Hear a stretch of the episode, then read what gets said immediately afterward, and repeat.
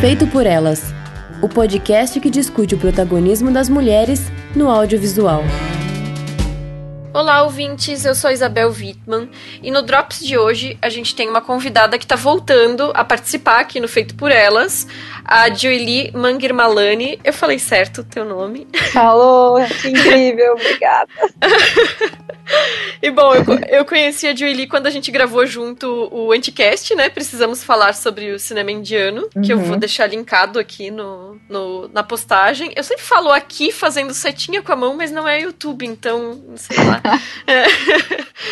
A Jolie é realizadora, ela tem vários clipes nacionais e internacionais conhecidos do público. E também é mestra em imagem e som, pesquisadora em representações de gênero no cinema indiano e de diáspora, com uma dissertação sobre a cineasta Dipameta. Então, ela já participou do nosso programa aqui sobre a Dipameta, que eu também vou deixar linkado para quem não ouviu ainda, vale muito a pena. Julie, é um prazer ter você aqui de novo com a gente. Obrigada por aceitar nosso convite. Fala para quem está nos ouvindo um pouco sobre o teu trabalho e onde as pessoas podem encontrar ele. Ah, primeiro, antes de tudo, eu quero agradecer de novo. Foi muito legal as outras, os nossos outros encontros e estar tá aqui de novo é um prazer e uma honra.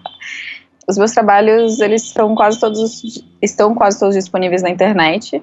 É, para me encontrar, eu tô sempre no arroba em todas as, as redes, assim, tanto Insta quanto Twitter e assim vai. E aí tem o meu site também que tá vinculado a essas redes. É só me achar lá. Beleza, eu vou deixar o link para quem tiver em dúvida como escreve Julie, alguma coisa Ai, assim. Sim. é bem útil. então tá, vai ficar tudo linkado na postagem. Acompanhem o trabalho da Julie, que também vale muito a pena.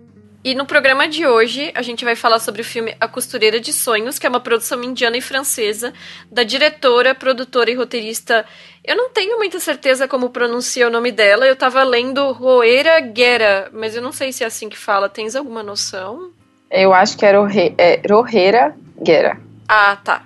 E esse filme ele estreou no dia 23 de abril nos cinemas. A gente não vai comentar o final do filme, então ele, ele tem um quê de romance com drama, então meio que o desfecho é, é importante, assim, pra, pra história. A gente vai comentar alguns aspectos da trama, mas não vai entrar em spoilers. E aí, a diretora, ela nasceu em 73, ela estudou na Universidade de Stanford, na Califórnia, e na Sarah Lawrence, em Nova York, as duas nos Estados Unidos, né? E ela começou a trabalhar como roteirista em 2003, e em 2013 ela lançou o documentário What's Love Got to Do With It? O que amor tem a ver com isso? E, a, e, em 2018 agora, né, A Costureira de Sonhos, que é esse filme que a gente vai comentar, que chegou ao Brasil agora, depois de ter passado ano passado na Mostra de São Paulo, né, mas eu não, não foi um dos filmes que eu assisti, e também passou por vários festivais pelo mundo. E esse filme ele conta a história da Ratna, que é uma jovem do interior que ficou viúva aos 19 anos, e ela sonha em ser costureira. E ela se mudou para a cidade, ela trabalha para um rapaz rico que teve o casamento cancelado, e aos poucos vai acontecendo o um envolvimento entre os dois, né? Então, Julie, primeiro eu queria que tu comentasse um pouco sobre as tuas impressões mais gerais do filme. Uhum. É, na verdade, só uma correçãozinha, eu acho que ela não queria ser costureira, ela, na verdade, era uma coisa que ela queria evitar, era voltar a ser servil a alguém, né? Porque no filme ela trabalha como entre muitas aspas, uma empregada doméstica que dorme no trabalho, vive 24 uhum. horas daquilo, e ela não gosta da situação que ela tá. Então, o que ela realmente queria era ascender a ser uma estilista, uma fashion designer. Isso. É, é uma grande questão do filme, né? A capacidade de você sair de uma, de uma classe ou até adentrar numa, num lugar de elite, sendo que você veio de um lugar tão humilde, do vilarejo, enfim a minha impressão do filme, assim, eu tive várias questões durante assistindo, assim, ele é muito bem feito, ele tem milhões de críticas e apresentações bem minuciosas da realidade de, dos dois personagens principais. Eu gostei muito, assim, do linguajar, que você vê que ela só fala inglês com o, o, o patrão, né, o chefe lá, o cara que ela também se relaciona, ela fala o hindi no dia a dia, mas também quando ela fala com a família, ela usa um linguajar do vilarejo, sabe? Ela apresenta ela tendo o dia a dia em coisas muito pequenas, assim, que eu achei muito, muito sensível da diretora, né? Por exemplo, você vê que o cabelo dela é hidratado e ela faz isso antes de dormir, então uma vez que ela interage com o cara, ela tá com o cabelo todo cheio de creme, porque é uma é um ritual comum, assim, da mulher indiana de sempre passar cremes antes de dormir. Tem umas coisas bem pequenininhas e lindas, assim. Eu achei engraçado o filme ter tanta comida, mas aí depois eu pensei, qual é a forma desses dois personagens se verem, se encontrarem? É só quando ela servir comida, não tem outro motivo para se falarem.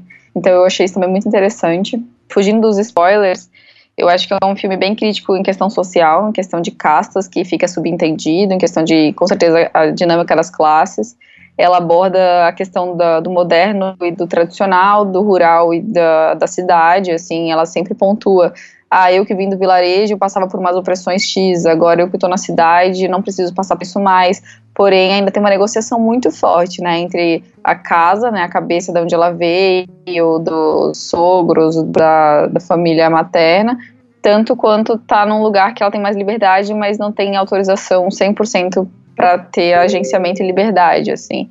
Tanto que ela tá sempre lá, tipo, cambiando entre os dois mundos, assim, eu acho incrível, eu achei isso muito, muito bem feito. Muito bom. Eu fiquei, eu fiquei pensando isso também, né? Porque o filme ele não deixa claro, mas é, dá para deduzir que eles são de castas diferentes, né? Pela, pela própria situação socia socioeconômica deles, né? Sim, é, assim, é, não tá descrito quais são as divisões entre eles, mas é meio esperado, inclusive, de se uma pessoa trabalha em tal estilo, assim, se ela é servil, se ela tá num lugar tão, tão mais humilde, assim, é, ela provavelmente não tem uma casta alta, né? Começa daí. Ela veio de um vilarejo no qual, enfim, casaram ela ainda muito cedo, teve a questão de não precisar do dote, então tem várias negociações que mostra a situação de classe financeira mesmo. Enquanto uhum. o cara talvez nem fosse uma casta alta, mas ele vem com certeza de uma família que era construtores, de pessoas que trabalham com grandes é, investimentos, assim, com um mercado financeiro bem maior do que o dela. Então, por mais que ele seja uma casta talvez um, mais alta, o que provavelmente era, ele tem um histórico familiar de passar adiante a profissão, né? Tipo, ele seguiu a profissão do pai. Uhum. Então, tem várias coisas que estão ali. Então, só são tão, tão ajogadas para quem entender, sabe? É, e aí também tem essa negociação de tradição, mesmo ele sendo de uma casta maior, que é essa questão de que ele meio que não escolhe necessariamente o próprio destino, né? Ele seguiu a profissão do, do pai e ele também não pode escolher o lugar onde ele quer morar, por exemplo, né? E eu achei interessante também como mostra a cidade em crescimento, né? O contraste que é do lugar da onde ela veio para o lugar aonde ela tá, né? Porque eles fazem questão, é, a diretora ela enquadra ali aqueles prédios, aqueles esqueletos ainda, né? Aquele tanto de prédios que um dia vão vir a ser parte daquela cidade, né? Isso, nossa, é verdade, a gente tinha prestado tanta atenção nisso, mas ele com certeza é, a construção também é, faz parte da construção do personagem masculino, assim. E eu participei de um debate há pouco tempo sobre esse filme na estreia, na pré-estreia, e, e alguém no, no, público falou uma coisa que me deu um alerta assim muito bom sobre a questão de que na verdade a relação dos dois tem muito a ver a projeção de um no outro que uhum. ela ser uma pessoa humilde que escolheu o próprio destino que saiu de padrões tão pesados, enraigados de uma sociedade mais tradicional do vilarejo e foi tipo a busca de um futuro que praticamente só ela acredita, né? Uhum. Ele vê ela ser tão potente, tão forte e, e a paixão deles acaba virando uma coisa que transita nele olhar para ela e pensar, puxa, como ela de um lugar tão difícil, tão mais complexo, tá lutando por um pelo que ela quer ser e eu não tô fazendo isso, sabe? Eu achei bem interessante. Eu não sei se isso é muito spoiler, na verdade. Não, não. mas, mas é bem interessante mesmo. Até porque eu fiquei pensando essa relação de classe, a relação de ela ser uma empregada doméstica que mora no trabalho, com o tipo de relação pretensamente doméstica que se estabelece também nessas relações aqui no Brasil, né? Ah, é fácil de fazer esses paralelos, né? E tem uma cena que ela tá circulando numa festa da família dele, ela tá servindo comida. E assim, ela é absolutamente invisível para todas as pessoas ao redor dela. Ele é a única pessoa que olha para ela e sorri. E aí eu lembrei que tem uma cena muito parecida no Que Horas Ela Volta, né? Da Ana Mui Laerte. E aí eu fiquei pensando nessa convivência pessoal. Primeiro, assim, o fato de que ele é um cara jovem, é um profissional liberal que estudou nos Estados Unidos, né? Isso hum, acho que não é spoiler também, porque faz parte do, da caracterização do personagem, né? E que ainda assim, uhum. mesmo morando sozinho num apartamento moderno e tal, ele precisa ter uma empregada que durma no trabalho e faça todas as refeições para ele. Assim, é, é meio estranho, né? E por outro lado, o fato de que ele só começa a perceber como um problema essa posição que é dada pelas diferenças sociais quando ele personaliza isso nela, quando ele pergunta: "Você não não vê o problema em servir todo mundo e depois comer no chão da cozinha?", assim, né? Mas tipo, isso não era um problema para ele até então. Sim, nossa. Com certeza na forma como ele cresceu, na casa dos pais dele e tudo, sempre tiveram pessoas que serviram e depois comeram no chão da cozinha. Exato, não, ele é o característico personagem, enfim, o, o, sujeito que tem uma classe alta que estudou fora e que ele não reflete o, a própria situação que ele vive, assim, que ele está inserido. Eu achei bem pesada essa parte que ele questiona ela, que eu falei, cara, como que você não parou para pensar nisso antes, né? Foi a mesma coisa que você acabou de dizer. Uhum. Eu acho que é bem gritante e ela e é uma coisa que ela entende, sabe? Ela parece que ela tem uma maturidade muito mais forte sobre a, a posição social dela, até na hora que ela fala sobre eu não tenho opção a não, a não ser acreditar em Deus, enquanto para ele é tão diferente. O que eu acho desse personagem é que ele é o é aquele menino muito mimado, que cresceu com muito dinheiro, sem questionar nada, e que tudo foi escolhido para ele. Ele nunca escolheu nada na vida dele. Tanto que é isso, ele foi estudar fora, aí chegou lá ele falou que ele não. Ele, ele era super prático, assim, ele comia da, das embalagens, ele não ficava preocupado em, em tantas, tantos requintes, assim, um prato, um garfo e tal. E aí depois ele volta, por causa da doença do irmão, que não é muito explicada, mas ele volta para a Índia para cuidar, acho que, da, da empresa família, provavelmente. E aí nisso ele é inserido numa dinâmica que a mãe dele fez aquele apartamento, tipo, a mãe toda hora liga para ele, e mesmo que ele não atende, mas ela tá lá marcando presença. Tem a conversa que, eles, que ela fala que o primeiro emprego dela foi com a mãe dele, então praticamente ele, ela só realocou a empregada doméstica para outro lugar, e falou assim, ah, ele sabe como se vira. Uhum. E aí, parece assim muito que, tipo, ele não para pra questionar nada. A vida dele é passada batida. Ele tem uma, um semblante, né, de que ele vive empurrando tudo com a barriga, assim. Uhum. Sobre a estética do filme, né? É, primeiro que Bom, ela trabalha, ela começa a aprender o ofício de costura, mas mesmo antes de ela aprender, ela usa uns sares maravilhosos, né? Então, assim, o filme ele enche os olhos. São sares Sim. simples, mas, a, mas as estampas e a combinação de cores que ela usa são uhum. muito bonitas. Então, para quem gosta de figurino, o filme também é um prato cheio, né? Eu acho que esse filme ele tem um, um fator muito importante que é o espaço-tempo que ele foi feito. Assim, uma diretora mulher que trouxe uma subjetividade feminina, condutora da história é ela. E ela ter um olhar assim, tipo, delicado para para costura, para estética, do jeito que ela tem, assim, ela quer ser uma estilista, então ela não é só uma pessoa que ela sabe como cortar uma blusa um sari, não, ela quer realmente pensar o formato, como a combinação funciona. Eu achei incrível ela não repetir quase os sares, assim. Sim. Você basicamente entende como passa, quais são os dias que estão acontecendo baseado na roupa dela, assim. E é uma coisa que foi feita para chamar atenção, porque qualquer pessoa que viu esse filme falou do sari dela. E é uhum. incrível, porque realmente são tecidos simples, são cores é, chamativas para uma pessoa que, enfim, trabalha como empregada doméstica, que é viúva, então tem várias situações que fariam ela se se camuflar e ela não escolhe se camuflar. Isso que eu achei, assim, muito empoderador, assim, e eu acho que só talvez uma diretora mulher tivesse pensado nisso, sabe? E aí, de novo, trazendo esse contraste da, da tradição com a modernidade ali, né?